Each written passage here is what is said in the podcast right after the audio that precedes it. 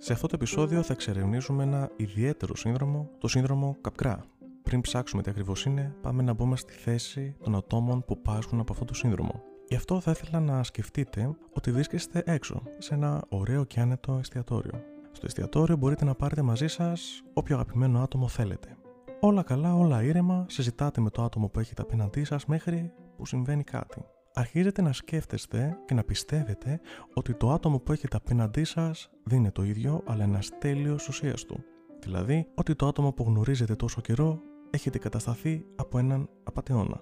Το σύνδρομο Καπκρά ή σύνδρομο του κακόβουλου ουσία είναι πραγματικό ακόμη και αν σας θυμίζει το Among Us. Δεν ξέρουμε ποιος είναι πραγματικός δίπλα μας και ποιος απαταιώνας, περιγράφηκε για πρώτη φορά το 1923 από τον Γάλλο ψυχίατρο Jean-Marie Joseph Capgras, ο οποίος αρχικά το ονόμασε παρέστηση του απαταιώνα οσία ή αλλιώς παρέστηση του διπλού. Έχει να κάνει με μια γυναίκα η οποία νόμιζε ότι ο σύζυγος, κάποιος συγγενής ή φίλος είχαν αντικατασταθεί από κάποιον κακό άγνωστο σωσία.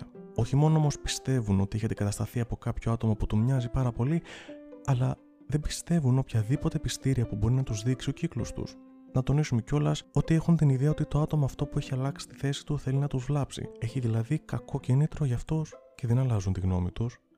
Ευτυχώς πρόκειται για ένα σπάνιο σύνδρομο το οποίο δεν συναντάται συχνά.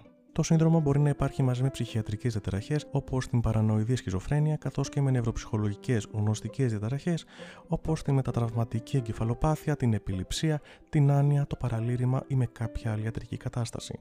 Η ρίζα του συνδρόμου αυτό εντοπίζεται σε κάποια κεφαλική δυσλειτουργία η οποία ίσως να έχει προκληθεί από κάποιον τραυματισμό. Μιλάμε για ένα χάσμα μεταξύ των οπτικών νεύρων και της πρόκλησης των συναισθημάτων, το οποίο δεν επιτρέπει στον ασθενή να αναγνωρίσει γνωστά σε κοινών πρόσωπα. Το καπκρά συνδέεται όμως και με το Alzheimer ή την άνοια για το λόγο ότι και τα δύο επηρεάζουν τη μνήμη και μπορούν να αλλάξουν την αίσθηση της πραγματικότητας. Αυτή τη στιγμή η διάγνωση του συνδρόμου πραγματοποιείται από ψυχιάτρους οι οποίοι είναι ειδικοί για να χορηγήσουν την κατάλληλη αντιψυχωσική θεραπεία. Μπορούμε μόνο να φανταστούμε πόσο δύσκολο θα είναι να νομίζουμε ότι τα αγαπημένα μας άτομα έχουν αντικατασταθεί όχι μόνο με σωσίες, αλλά με σωσίες που θέλουν το κακό μας. Στην ουσία δεν μπορούμε να νιώσουμε ασφαλείς πουθενά. Μπορεί να ακούγεται σαν άλλο ένα επεισόδιο ιατρικής σειράς, δυστυχώς όμως αυτή είναι η πραγματικότητα για κάποια άτομα. Ραντεβού στο επόμενο επεισόδιο Side Tales.